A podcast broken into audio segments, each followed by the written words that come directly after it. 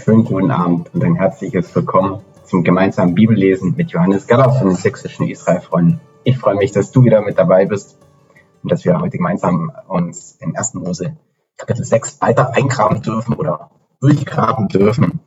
Und lieber Johannes, schön, dass du da bist, wieder aus Jerusalem mit uns hier in der Bibel unterwegs.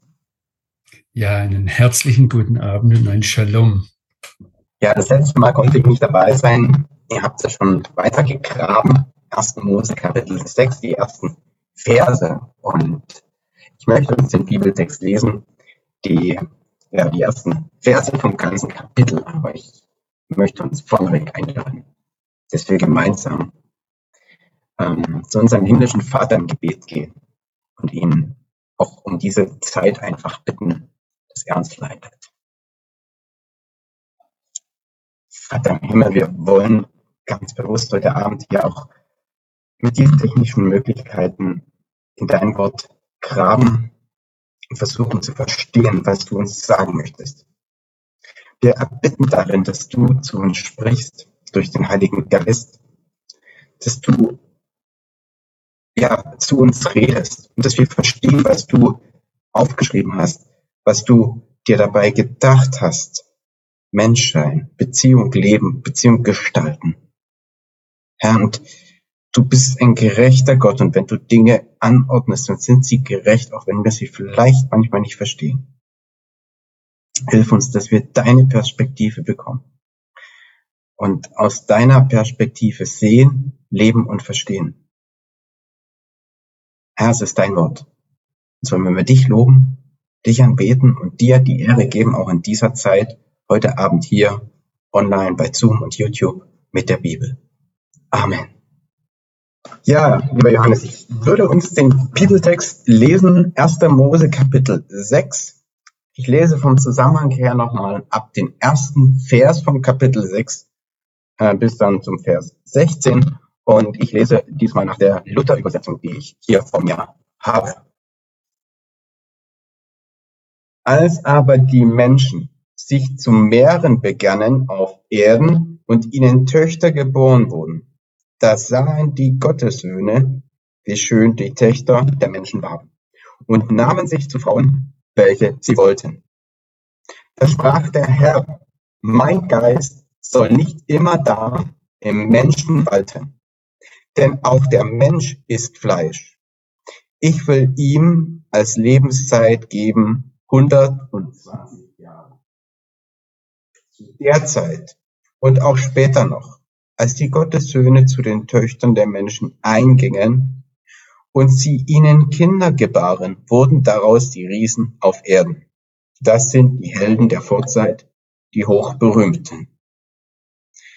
Als aber der Herr sah, dass die Menschen des, dass der Menschen Bosheit groß war auf Erden und alles Dichten und Trachten ihres Herzens nur böse war immer da, da reute es ihn, dass er die Menschen gemacht hatte auf Erden, und es bekümmerten ihn in seinem Herzen. Und er sprach, ich will Menschen, ich will die Menschen, die ich geschaffen habe, vertilgen von der Erde, vom Menschen an bis hin zum Vieh und bis zum Gewürm und bis zu den Vögeln unter dem Himmel. Denn es reut mich, dass ich sie gemacht habe. Aber Noah fand Gnade vor dem Herrn. Ähm, Samuel, vielleicht machen wir es mal so weit. Wir werden wahrscheinlich sowieso nicht weiterkommen als Vers 8. Und ich darf da dazu sagen, Vers 8 ist der Abschluss der ersten Parascha in der hebräischen Bibel. Also für uns Christen, und deshalb ist es jetzt auch ganz gut, dass ich dich so, dass jeder das live mitbekommen hat, wie ich dich da einfach unterbrochen habe. Ähm, die, die, die, die Kapitelabschnitte sind äh, von Christen später hinzugefügt worden. Und es ist immer mal wieder gut, dass wir uns anhand des Textes fragen, wo machen wir welchen Einschnitt. Entschuldigung deshalb, Samuel, dass ich dich da einfach so unterbrochen habe, aber ich denke, wir lesen dann nächstes Mal noch einmal. Fangen wir dann mit Vers 9 auf jeden Fall an. Ich habe jetzt, bevor wir einsteigen, ähm, einige Fragen noch vor mir, auf die ich ganz kurz, möglichst kurz eingehen möchte. Da schreibt der Ralf Fischer auf YouTube, ähm, zunächst mal bedankt er sich und er stellt dann die Frage, wie es zu den Riesen kam, die auch äh, die Kundschafter gesehen haben und gegen die dann später Kaleb und David gekämpft haben. Und der Uwe Glöckler stellt auf YouTube eine ähnliche Frage, warum entstanden dann die, die Riesen dadurch? Also ich habe jetzt diese beiden YouTube-Fragen aufgegriffen, um hier an dieser Stelle auch mal etwas zu sagen. Ich versuche alle Fragen wirklich aufzunehmen. Ich beantworte allerdings YouTube-Fragen auf jeden Fall nur, wenn die Menschen oder die Leute dort sich erkenntlich zeigen. Mit der Anonymität im Internet spiele ich äh, nicht weiter rum. Ich möchte jetzt vielleicht auch vorher, bevor ich was zu der Frage sage, mein Hintergrund, warum ich bestimmte Fragen aufnehme und andere nicht, ist, wir wollen hier wirklich miteinander Bibel lesen lernen. Also es geht mir persönlich mehr darum, wie lese ich die Bibel, als dass ich hier jetzt alle dogmatischen Fragen richtig abhake. Und ich selbst gehe auch immer wieder dran, auch in der Vorbereitung auf dieses gemeinsame Bibellesen, dass ich sage, Herr, zeig du mir, und Samuel, du hast es heute auch sehr gut zum Ausdruck gebracht, zeig du mir, Herr, was du möchtest, dass ich verstehe, lehre du mich dein Wort zu verstehen. Und das ist ein Wachstumsprozess für mich, in dem ich seit Jahrzehnten drinstehe und hoffentlich nicht aufgehört habe, drin zu stehen indem wir als Einzelne drinstehen, jeder Einzelne, der hier teilnimmt oder sich das auch nachher anhört, und indem wir auch als Gemeinde drinstehen. Das ist ganz wichtig, dass wir das sehen, dass wir als Bibelleser hier in einem Lernprozess drin sind. Und deshalb bemühe ich mich auch immer wieder, durchsichtig, nachvollziehbar zu machen, wie ich zu bestimmten Aussagen oder Einsichten komme. Es ist mir ganz wichtig, dass wie ich wohin komme, ist mir manchmal wichtiger als das, was hinterher rauskommt. Und zwar, ja, deshalb, damit, damit ihr als Mitbibelleser da einfach dann, äh, ich, ich sage jetzt einmal, selbst dran weiterarbeiten könnt. Also jetzt kehren wir noch einmal zu äh, 1. Mose 6, Vers 4 zurück und da geht es um die Nephilim zunächst, die dort genannt werden. Und ich habe das, die hebräischen Worte immer wieder genannt, weil ja, wenn man, wenn man eine deutsche Übersetzung hat, dann ist es manchmal einfacher. Da, da wird dann einfach mit Riesen übersetzt. Und dann gucken wir nach, wo kommen die Riesen noch vor? Und wir fügen dann eins und eins zusammen und haben da eine, eine Reihe von Riesen, wo wir dann auch eine Theorie machen können, wie die zustande gekommen sind. Aber dieses Wort Nephilim kommt eigentlich ähm, nur zweimal an zwei Stellen in der Bibel vor. Und ich habe da ganz bewusst gesagt, wir, wir wissen eigentlich nicht, was es bedeutet. Ich habe das letzte Mal dann ähm, versucht, da verschiedene ähm, Theorien herauszubringen. Also das zweite Mal, wo es noch vorkommt, ist in äh, 4. Mose 13. Und vielleicht schlagen wir die Verse 32 und 33 noch einmal auf miteinander. Und zwar, mir geht's jetzt noch einmal, wie lesen wir diese Stelle? Also es ist 4. Mose 13 und dann ist da von den Kundschaftern die Rede in Vers 31. Und dann heißt es, und sie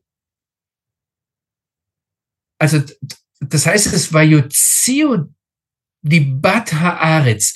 Also sie verbreiteten ein Gerücht über das Land.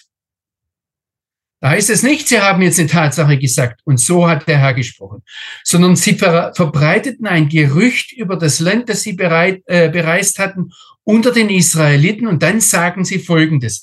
Das Land, das wir durchzogen haben, um es zu bereisen, ist ein Eretz Ocheled Yoshveahi. Es ist ein Land, das seine Bewohner frisst, sagen die Kundschafter,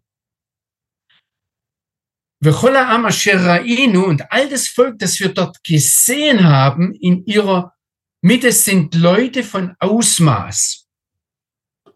Also da, da, da heißt es, da, da, da sind Leute, die haben eine, die bringen was auf die Waage oder die bringen was vor, vor den Maßstab, ja. Und dann noch einmal, der Nach, Nachdruck jetzt in, in Vers 33 ist, ich bin in 4. Mose 13, und dort sahen wir, also nicht so spricht der Herr, sondern wir sahen die Nephilim. Kommt wieder dieser Ausdruck, der zum ersten Mal, und das sind die beiden einzigen Ausdrücke, wo das vorkommt, in 1. Mose 6 und hier. Und jetzt sagen diese Kundschafter, sie waren Söhne des Anak. Jetzt ist die Frage, war der Anak ein Mensch, der Anak hieß, oder waren das, heute Anak heißt riesig? Kommt wahrscheinlich von daher. Und jetzt wiederholen sie noch einmal Mina Nephilim, also von den Gefallenen oder Fallenden oder zu Fall bringenden. Wir wissen nicht, was das bedeutet. Und jetzt sagen die Kundschafter weiter, 4. Mose 13, Vers 33. Und wir waren in unseren Augen wie Heuschrecken und so waren wir auch in ihren Augen. Das heißt, da kommt, wird jetzt noch mal komplizierter. Da kommt jetzt raus, was die, die äh, Kundschafter gedacht haben, dass diese Ureinwohner denken, wenn sie die Kundschafter sehen. Da wird nichts gesagt. Das waren die Riesen oder da haben sie existiert und wie auch immer, ja? Vielleicht wird er überall bei euch mit Riesen übersetzt. Mir ist jetzt vor ein paar Tagen nochmal eine andere Stelle über den Weg gelaufen, wo was Ähnliches passiert. Und ich bitte euch da nochmal mit mir hinzugehen. Allerdings kommen dort nicht die Nephilim vor. Ich gehe jetzt dem, dem Wort Riesenmeer nach und wie man mit solchen äh, Gestalten umgeht und wie darüber berichtet wird. Und zwar ist es 5. Mose 2. Das könnt ihr auch nochmal mit mir aufschlagen. 5. Mose 2 und ich spring da direkt zu den Vers, zum Vers 10 und 11. Da kommen jetzt überhaupt nicht, wird überhaupt nicht dasselbe Wort verwendet wie in, in 1. Mose 6, wo wir waren, sondern da heißt es, der Mose berichtet dort, da gab es die Emim, bei euch ist wahrscheinlich Emitter übersetzt, was auch immer das heißt. Da wird vorausgesetzt, ihr wisst natürlich, was Emitter sind. Da wird gar nichts übersetzt, sondern die Form Emim wird einfach nur ins, irgendwie ins Deutsche gequetscht oder gebringt, ja, äh, gebracht, ja. Und da heißt es, die waren dort und, und haben dort gewohnt. Ein großes Volk, ob die jetzt körperlich groß waren ob, oder ob das viele waren, wissen wir nicht. Sie waren stark. Sie waren hoch. Und jetzt heißt es wie Anakim. Das heißt nicht, dass sie Anakim waren, sondern wie. Und da wird jetzt wahrscheinlich bei euch wieder entweder Anakim stehen gelassen oder Anakita gesagt oder Riesen. Und dann geht es weiter, jetzt kommt ein weiterer Ausdruck, der gebraucht wird äh, und wo wir nicht, wo wir nicht, schlicht nicht wissen, was er bedeutet. Da heißt es Rephaim, äh, Yachashevu, also sie wurden für Rephaim gehalten oder gedacht. Und dann heißt es, aber sie waren wie Anakim und die Moabiter nannten sie Emiter. Also wenn mir hier jemand sagen kann, dass er weiß, was all das bedeutet, dann soll er sich bei mir bitte melden. Finde ich große Klasse. Ich muss jetzt, ihr müsst euren Übersetzern, sei es der Martin Luther, sei es der Herr Elberfelder oder wen auch immer ihr euch vor euch habt, ja, äh, ihr müsst ihnen einfach zugute halten, die müssen am Schluss schnell irgendwas hinschreiben, ja. Und das Geniale ist, Martin Luther hat das gesamte Alte Testament in, in drei Jahren übersetzt. Geht mal jetzt in, in, in 5. Mose 2 noch zum Vers 22 ist es, ne 20, Vers 20 und 22, da haben wir noch mal was Ähnliches. Ähm, da heißt es äh, über, über den Golan, dass er für ein Eretz Rephaim, also ein, ein Land der Riesen, aber ob das Rephaim Riesen heißt, wissen wir nicht. Es wurde dafür gehalten. Also irgendwelche Leute, die da irgendwann mal gelebt haben, haben gedacht. Und jetzt fügt aber der Mose hinzu, aber sie, die Rephaim, die haben dort irgendwann mal gewohnt vor langer Zeit. Und die Ammoniter, die hat der Mose gekannt, die waren also die Söhne von Ammon, von, von dem Sohn vom Lot, ja. Die haben sie Samsumim genannt. Und ihr sagt natürlich, na gut, da steht jetzt Samsumiter oder wie auch immer das bei euch übersetzt ist. Ähm, klar, wissen wir alle, wer das ist. Und dann erklärt der Mose weiter, das war ein großes, ein starkes und äh, hochgewachsenes, so wird es übersetzt, ähm, Gadol Verav Veram, was der Mose hier erklärt, er, er geht jetzt wieder zurück im Urhebräischen schon und sagt, aber sowas ähnliches wie die Anakiter. Und Anak ist heute noch mal groß. ich habe es euch letzte Mal schon versucht zu sagen, das sind die Stellen, wo Leute ins Stottern kommen, wo schon der Mose ins Stottern kam und versucht hat, äh, de, de, seine Zuhörer abzuholen. Also ähm, Martin Luther hat sich dann auf die Septuaginta oder auf äh, den Herrn Hieronymus, der die Vulgata übersetzt hat, zurückberufen und die haben einfach gesagt, komm, lass uns kurz machen, wir reden von Riesen. Und damit waren sie aus, waren dann auch alle zufrieden. Nur, wenn ihr darauf Theorien aufbaut, ähm, passt auf. Was der Mose sagt, ist, er sagt dem Volk, diese Leute waren euch unheimlich, die waren überwältigend, da geht euch die Sprache aus, aber der Herr hat sie vor euch vertrieben.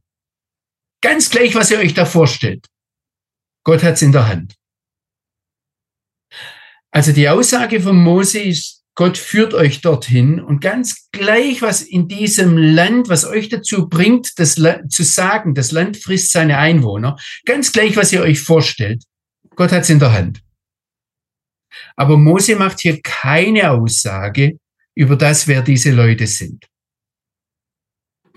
Jetzt, wenn wir äh, zurückgehen, nochmal zu unserem Text, den wir ähm, da haben, dann heißt es nachher, und ich bin da sehr schnell drüber weggegangen, äh, dass davon die Giborim gekommen sind. Und das ist jetzt nochmal ein anderer Ausdruck.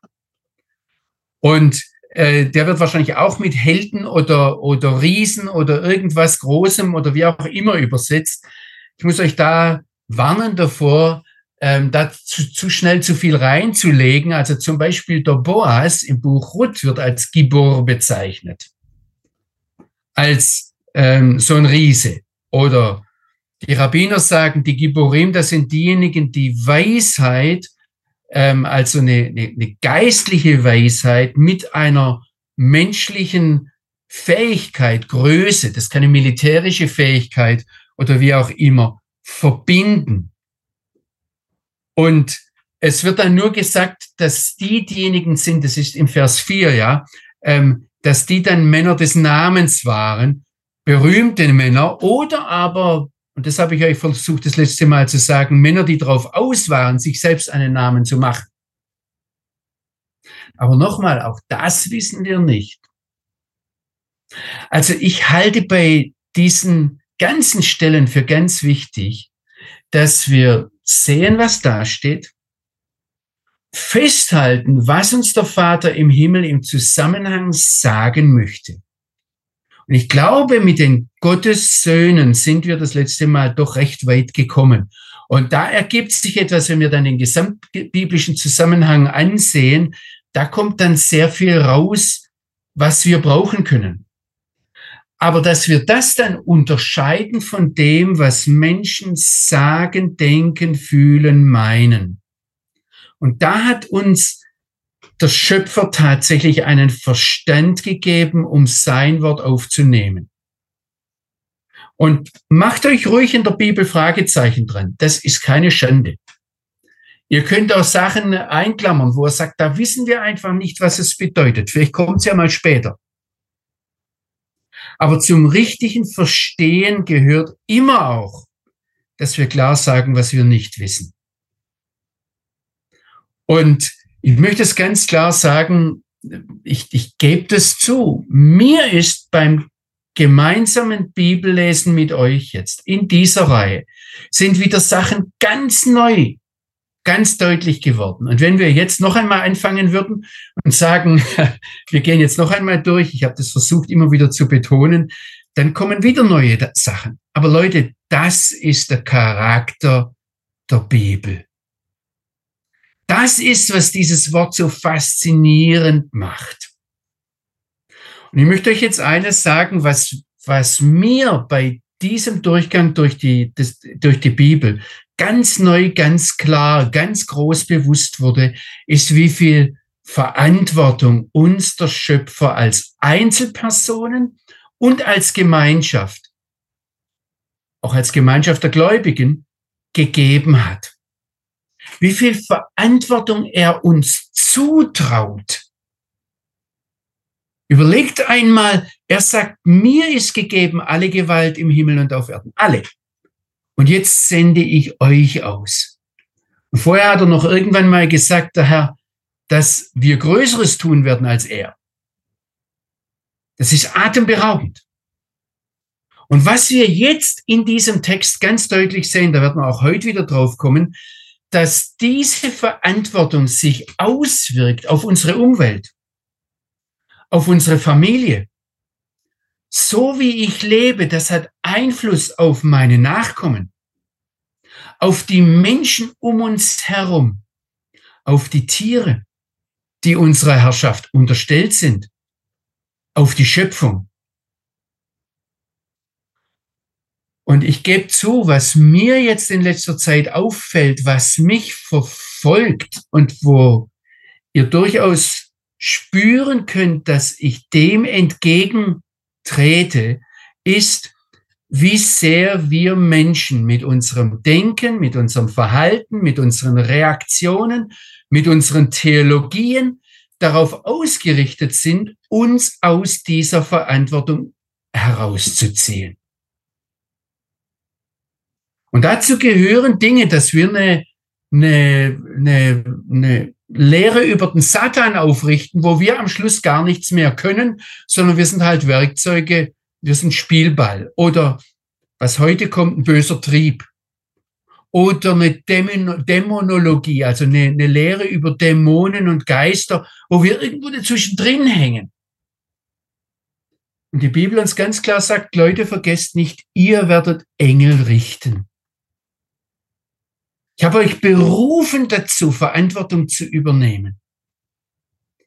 Und ganz bestimmt geht das zurzeit in meiner Auslegung mit, dass ich, dass mich das bewegt, dass mich das umtreibt bis hinein in unsere Gebete. Wenn ich Menschen jetzt beten höre, dass sie gegen die Macht des Islam beten und vergessen, dass der Islam oder gegen die Macht des Antisemitismus und vergessen, dass der Islam seinen Antisemitismus eigentlich vom Christentum gelernt hat. Das kann ich nachweisen, historisch. Und ihr Lieben, der Islam muss noch, und alle Muslime zusammen müssen noch einen langen Weg gehen, bis sie die Judenfeindschaft und den Hass aufs jüdische Volk und die Auswirkungen zustande bringen, die das Christentum hervorgebracht hat. Und das sind Dinge, die bewegen mich. Da brauche ich gar keine Dämonen. Das sehe ich, was sich über Generationen angehäuft hat. Und ich möchte jetzt eines noch mal ganz klar sagen, wenn ich von dieser Verantwortung spreche, was ich so faszinierend finde, ist, dass Jesus gekommen ist und jeden einzelnen von uns dahin setzt, dass er sagt, du darfst noch einmal neu anfangen. Du darfst noch einmal dort anfangen, wo der Kain oder der Adam und die Eva angefangen haben und wo ich sie in ihrer Verantwortung abgeholt habe. Aber wisst ihr, das sehe ich dann auch wieder, wenn unsere Theologie nur darauf ausgerichtet ist, wie komme ich in den Himmel, wie werde ich gerettet und dann ist alles andere okay, dann liegt wieder was falsch. Denn Jesus setzt uns frei, um die Verantwortung zu übernehmen, die der Vater im Himmel uns zugedacht hat. Oder ich sage es mit den Worten von Paulus aus Epheser 2, wo er sagt, dass wir durch Gnade gerettet sind. Da können wir nichts dafür machen. Aber wir sind dann gerettet, um die guten Werke zu tun, die er für uns bereitet hat. Und versteht ihr, das sind Dinge, die, die, die uns jetzt bewegen in diesem Text. Und wenn mir dann, ähm, ich, ich lese die Sachen, die kommen, wenn mir dann die Cornelia sagt, ich bin da gar nicht so einverstanden mit dir, ich bleibe unterwegs, dann sage ich dann nur Amen dazu. Also das finde ich ganz, ganz toll. Ihr sollt nicht mir alles abnehmen sondern ihr sollt unterwegs bleiben mit der Bibel. Und deshalb gucken wir jetzt auch rein und wir sind jetzt im, also wir waren da, wo es heißt, die, die, die Nephilim, die waren auf dem Erdboden in jenen Tagen oder auf der Erde und, ähm, und dann auch danach noch, was immer das heißt, wo die, die, die Göttersöhne zu den Töchtern der Menschen kamen und dann gab es Kinder und, ähm, und ob es jetzt die Kinder waren von, den Göttersöhnen, den Menschentöchtern oder ob es die Nephilim waren, ähm, die dann Giborim waren. Also Gibor kann auch sehr positiv gesehen werden. Also die, die Helden der, von, von Alters her. Ähm, aber ob das dann auch ein Problem war, dass die nur auf den eigenen Namen bedacht waren, ich habe das alles mal offen gesehen lassen. Und jetzt kommen wir zu Vers 5 und da heißt es, war Yar Adonai Kirabara Ata Adam Baaretz. Der Herr sah, dass die Bosheit der Menschen groß war im Land. Ich bleibe jetzt nochmal stehen, dass der Herr sich das angesehen hat. Und dass er sich da Zeit lässt, das zu sehen, was die Menschen tun. Und es ist interessant, äh, achtet mal, wie die Bibel hier, hier langsam wird, der biblische Text. Ähm, Gott sieht sich das an, was da passiert, bevor er ein Urteil fällt. Das ist der Richter der ganzen Welt. Und wir sehen das immer wieder, dass er kommt und sich etwas ansieht, es persönlich zur Kenntnis nimmt. Geht mal rüber zu 1. Mose 11, Vers, in Vers 5. Also da muss man sich doch fragen, warum macht Gott sich die Mühe, dass er dann runterkommt und äh, sich ansieht, was die Menschen dort machen mit dem Turmbau zu Babel. Aber er sieht sich's an, Vers 5, der Herr kommt herunter, um zu sehen, wie die Leute dort den Turm bauen. Und dann, erst nachdem er sich's angesehen hat, bildet er sich ein Urteil. Oder in 1. Mose 18, Vers 21, da ist die Sache mit Sodom und Gomorra. Wir sehen, dass Gott runterkommt und dann zum Abraham sagt, Abraham, ich muss jetzt erstmal sehen, was da in Sodom überhaupt los ist und in Gomorra. Ob das stimmt mit dem Geschrei. Die Rabbiner sagen hier, dass der lebendige Gott ein Vorbild ist für uns Menschen. Wir Menschen meinen ganz oft, ja, wir wissen es doch. Und die Bibel sagt ja, wenn es Gott nötig hat, nochmal hinzusehen, wie viel mehr wir. Das ist eine Sache, die sich ganz durchzieht. Ich habe mir hier noch 2. Mose 12 aufgeschrieben. Das ist die Sache vom Exodus, wo Gott den Israeliten sagt, macht auch das Blut über, also an die Türpfosten und an die Schwelle und, und drumrum einfach. Und da, wo er dann sieht, dieses Blut von den Passalämmern, da geht er vorüber. Und dieses Sehen Gottes steht in einem ganz bewussten Gegensatz. Also, ähm, ja, Gegensatz, nee, es ist eigentlich zunächst mal eine Parallele. Wenn ihr zurückdenkt an 1. Mose äh, 1, Vers 31, da heißt es, dass Gott sah, es ist genau derselbe Ausdruck, alles, was er gemacht hatte, und zwar sehr gut. Also, wenn wir das ernst nehmen, diesen Vergleich mit der Schöpfungsgeschichte, dann nimmt Gott das, was die Menschen veranstalten, das, was die Menschen tun, genauso wichtig wie das, was er selbst tut.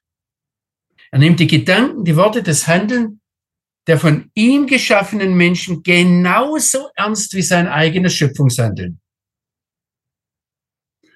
Und wenn wir bei der Schöpfungsgeschichte, wir haben die ja alle im Hinterkopf, ja, an 1. Mose 1, Vers 28 sehen, dort hat Gott gesagt, ähnliche Worte verwendet übrigens. Ja, er sagt zu den Menschen, seid fruchtbar und mehret euch, ähm, macht was viel. Und jetzt muss er beim Hinsehen feststellen, dass da nicht sein Segen in der Schöpfung zum Ausdruck kommt, beim Vielwerden. Übrigens noch am Anfang vom Kapitel, wo es heißt, die Menschen wurden viele. Das ist ein Ergebnis des Schöpfungs, des Segens Gottes in seiner Schöpfung. Und jetzt sieht er sich an, was die Menschen viel machen und er sieht, was viel wird. Das ist das Ra'ata Adam, das Böse des Menschen im, im Land. Und jetzt passt auf, ihr sagt natürlich gleich, na klar, Ursünde und der Adam war böse und deshalb konnte der Kain nicht anders. Und die Bosheit des Menschen, ähm, das ist jetzt wichtig, wie er es übersetzt. Ist das die innere Bosheit, die sich im Menschen immer weiter ansammelt, wo der Mensch ja gar nichts dafür kannte? Oder aber ähm, sollen wir da im Hinterkopf den Psalm 140 zum Beispiel haben, wo der David bittet, errette mich, Herr, von den bösen Menschen, behüte mich vor den, ohne aktuellen Bezug jetzt, ich, Hamasim, also vor dem Mann der Hamas-Leute, ja, beschütze mich.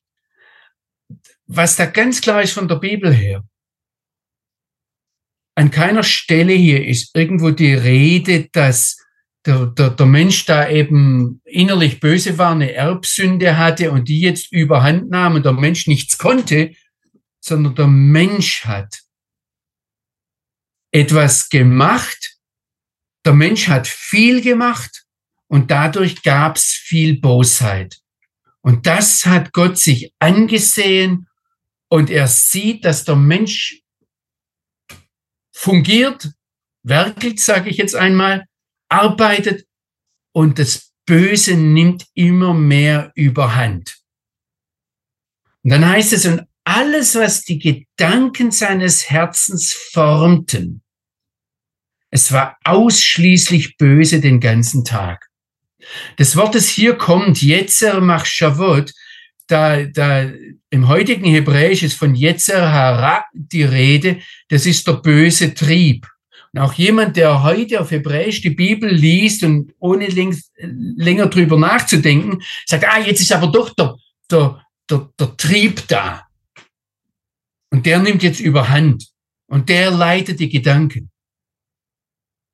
Wenn wir biblisch diesem Wort nachgehen, dann geht es um das Gebet Bilde unserer Gedanken, nicht um den Trieb unserer Gedanken, der da etwas zusammenwebt, also das, das äh, Machshava, das, das, das Wort für Gedanke, das hängt mit dem Choshev zusammen, das ist ursprünglich der Weber, da wird etwas zusammen kombiniert, etwas zusammengewebt, zusammengeflochten. Und was der was Gott jetzt hier sieht, ist, dass das Gebilde unserer webenden Seele, das, was unsere Seele da zusammenflicht, zusammenflechtet, ja, das ist nichts als böse.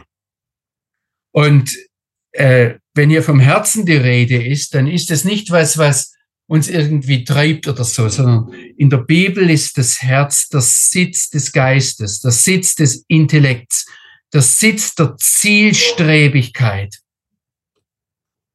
Und das, was sich der Mensch hier jetzt vorstellt, das, was sich der Mensch vornimmt, was der Mensch zusammenbastelt, das ist nichts als böse. und jetzt von der Zeit her auch noch den ganzen Tag. Das sieht Gott. Und da heißt es jetzt im Vers 6, und an dem Vers werde ich jetzt einige Zeit nochmal hängen bleiben müssen. Da heißt es, Vainahem Adonai, ki asa eta Adam baaretz. Und da reute es den Herrn, da bedauerte der Herr, dass er den Menschen gemacht hatte im Land oder auf der Erde. Und hier, ja, hier kommen wir jetzt zu einem ganz, ganz äh, problematischen, problematischen Sache und zwar deshalb, weil äh, diese Wortwurzel Naham, die übrigens dieselbe Wortwurzel ist, wie wenn es heißt, tröstet, tröstet mein Volk. Das ist dasselbe Wort, das da verwendet wird, ja. Auch dort ist äh, von, äh, ja, ja, ja, was passiert da, ja.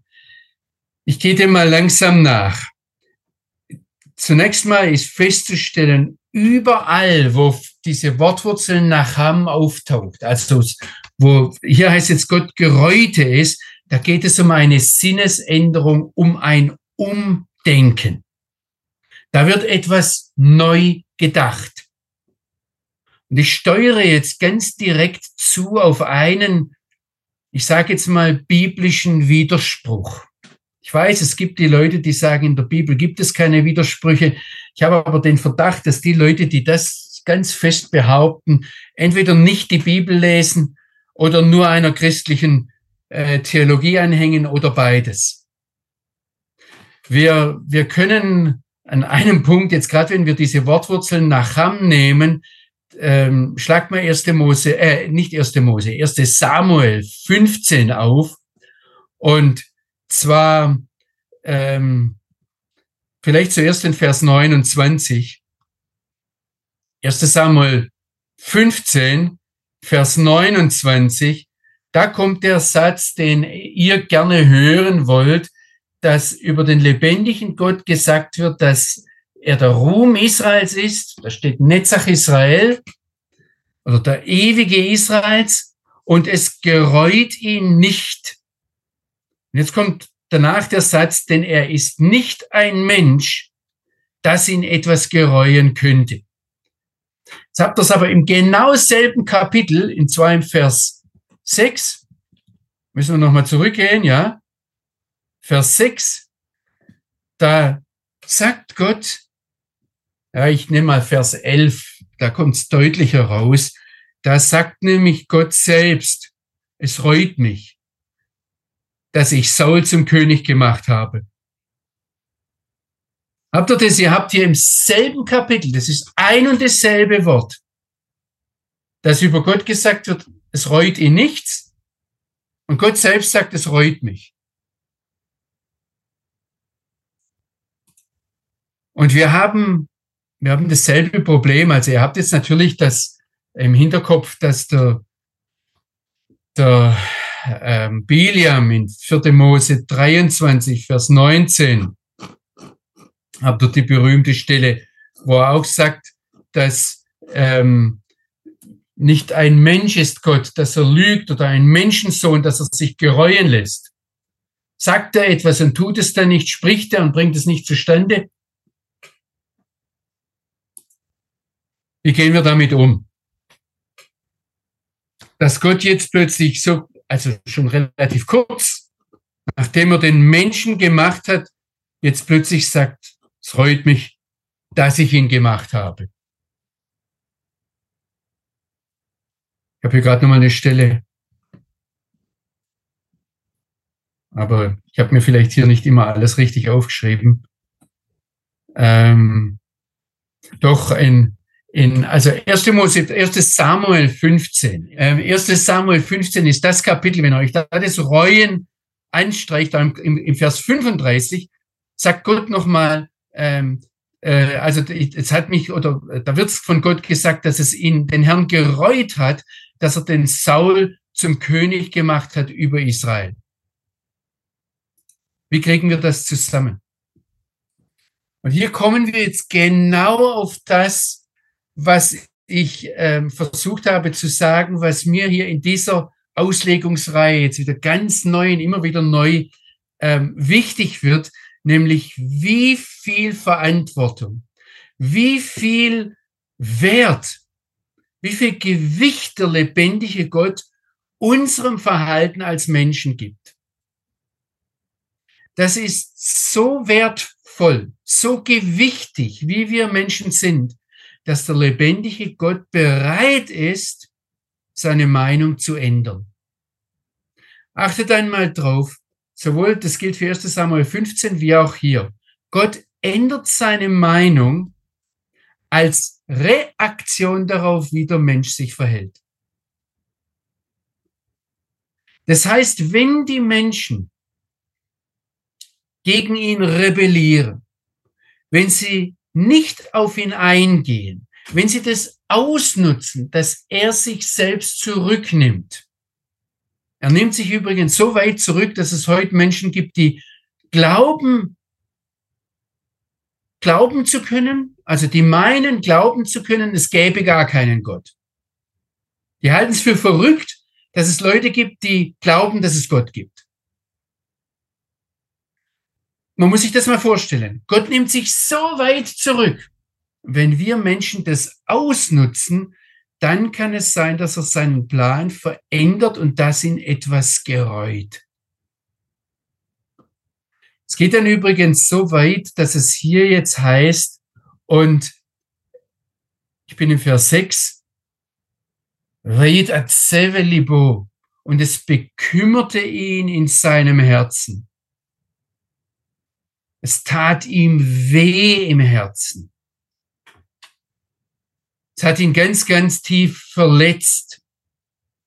Also wir merken hier etwas vom, von der Liebe, die den lebendigen Gott beherrscht und die jetzt dazu führt, dass er, dass er zutiefst verletzt ist, dass er zutiefst betrübt ist.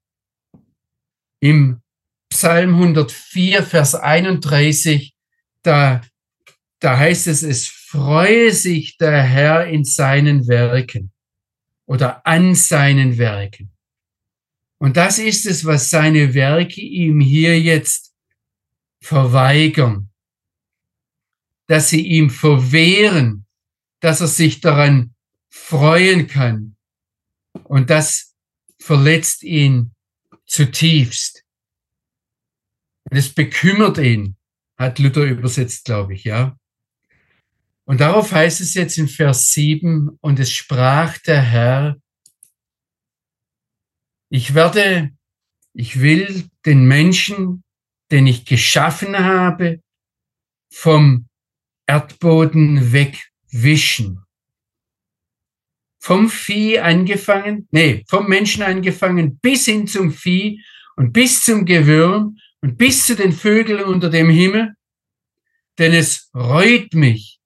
Da wird es nochmal wiederholt. Das ist eine Sache, wo er das einfach nochmal unterstreicht.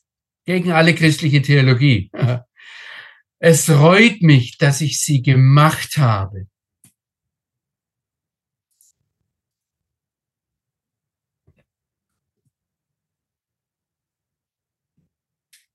Also diese, diese Entartung, das, was jetzt hier passiert ist mit der Schöpfung, wie tief der Mensch sinkt, das, das bringt jetzt eine ganz, ganz große Trauer beim lebendigen Gott hervor.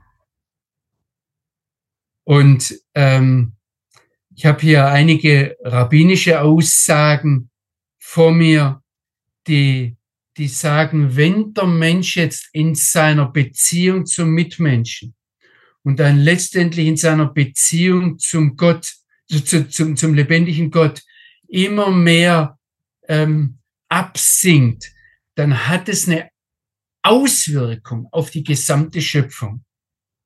Also die, die, die Beziehung des Menschen zu Gott, wenn die zerbrochen wird, wenn die von Rebellion bestimmt wird, wenn der Mensch sich nicht mehr darum kümmert, wie er in seiner Beziehung zum lebendigen Gott steht, dann wirkt sich das auf die Schöpfung aus. Dann geht das, dann, dann, dann dringt das durch bis hin in die Tierwelt. Das ist natürlich eine große Frage, warum richtet Gott hier die Tiere? Warum richtet er alle Menschen? Da waren Kinder dabei. Warum vernichtet er die ganze Schöpfung? Warum wischt er alles ab? Übrigens in diesem Wort wegwischen, da, da hört man schon mit, dass es dann um Wasser gehen soll.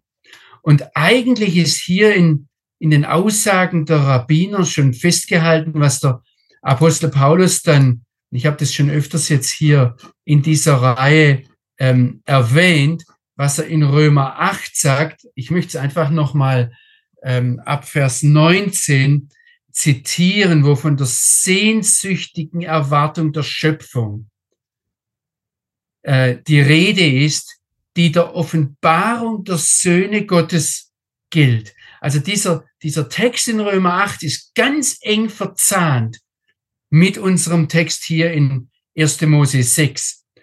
Und dann sagt der Paulus, Vers 20 in Römer 8, die Vergänglich, der Vergänglichkeit ist die Schöpfung unterworfen, nicht weil sie das will, sondern durch den, der sie unterworfen hat.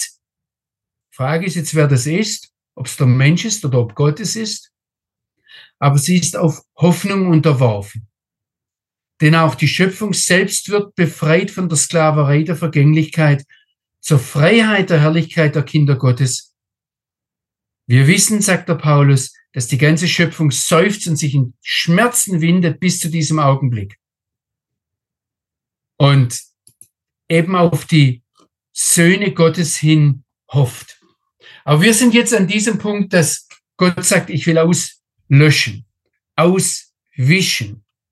Was hier ganz klar ist, wir sollten das ganz klar machen. Übrigens, auch wenn wir heute in die Politik sehen, ich halte da immer weniger davon, dass wir irgendwelche Geistermächte, irgendwelche Geistesmächte oder gar den Teufel für verantwortlich erklären, wenn Menschen Schreckliches tun.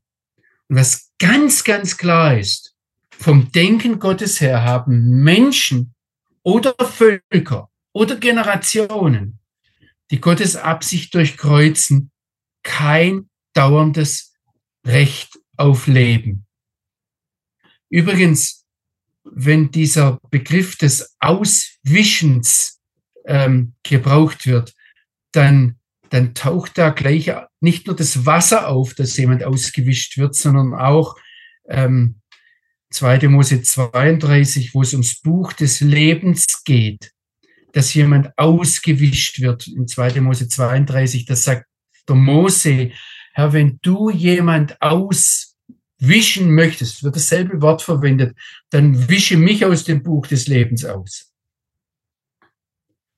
Und die Rabbiner diskutieren da, geht es da um eine endgültige für immer währende Auswischung oder ist es etwas, äh, dass es jetzt nur ein zeitlicher, ähm, nur zeitbedingt ist, dass die Leute nochmal eine Chance bekommen. Es werden da viele Diskussionen geführt, warum werden die Tiere damit mit ausgewischt? Und die, die Aussage, die sie letztlich haben, ist, weil die Tiere um des Menschenwillen geschaffen wurden und weil der Mensch diese unwahrscheinliche Verantwortung hat, die sich bis hin auf die Tierwelt, bis hin auf die Pflanzenwelt auswirkt. Die Tiere wurden um des Menschenwillen geschaffen und äh, deshalb hat das menschliche Verhalten, Auswirkungen auf die Tierwelt. Aber das ist alles, was jetzt auch drin ist, warum der Schmerz Gottes letztendlich so, so groß, so ähm, umfassend ist.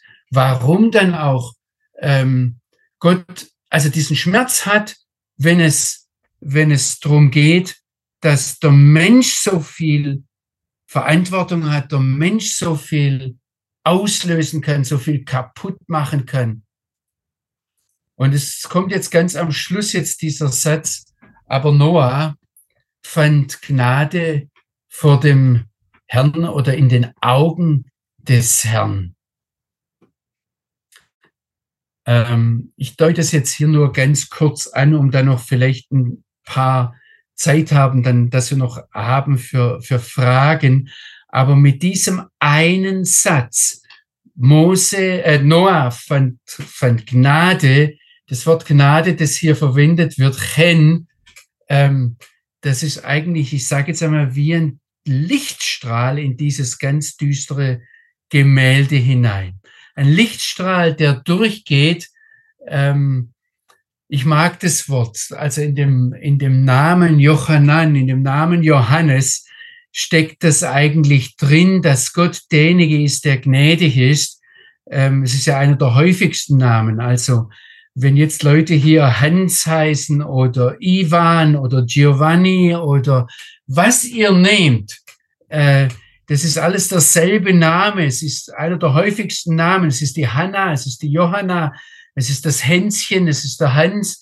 Ähm, äh, der Name taucht in ganz vielen Variationen auf. Ähm, da steckt überall diese Gunst, diese Gnade, diese Freundlichkeit. Anmut, Schönheit in den Augen Gottes, das, das da drin, also das steckt da drin. Und ähm, ich muss das vielleicht noch sagen, wenn es hier heißt, also der Noah fand Gunst, Gnade in den Augen des Herrn.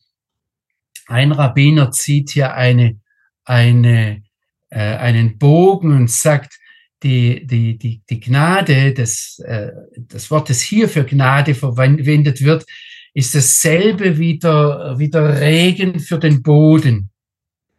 Also da wird etwas, da, da wird eine Fruchtbarkeit ausgestrahlt, die dann einen Neuanfang ermöglicht.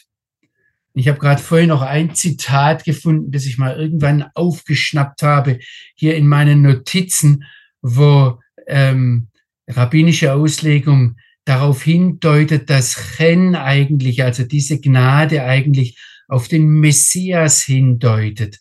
Und dass es letztlich offenbart, dass ähm, der Messias der Einzige ist, der hier eine, ein Tor öffnet für eine Erlösung in diese Schöpfung hinein. Aber es zeigt ganz einfach den Charakter Gottes hier in diesem dunkelsten der Augenblicke, wo er dann sich ansieht, was der Mensch veranstaltet hat und sagt, da bleibt nur noch das Wegwischen, das Auswischen, die totale Vernichtung. In diesen dunkelsten Augenblick hinein, da strahlt dann gleich dieses, dieses Wesen Gottes, dieser, dieser Keim für den Neuanfang. Und ich weiß jetzt nicht, was ich euch bringen soll. Ähm, ist es, dass ich da das Zitat aus Jesaja, das ist Jesaja 6, ganz am Schluss, Vers 13, da spricht äh, der Prophet Jesaja über, über das Volk Israel, über Jerusalem, wo äh, eine überwältigende Bosheit im Land ist und dann die Menschen weggeführt werden müssen und eine überwältigende Verlassenheit im Land da ist, dann heißt es, äh, und, es und, und, und vielleicht bleibt dann ein Zehntel im Vers, Jesaja 6, Vers 13, vielleicht bleibt dann ein Zehntel, aber es wird doch wieder verbrennen.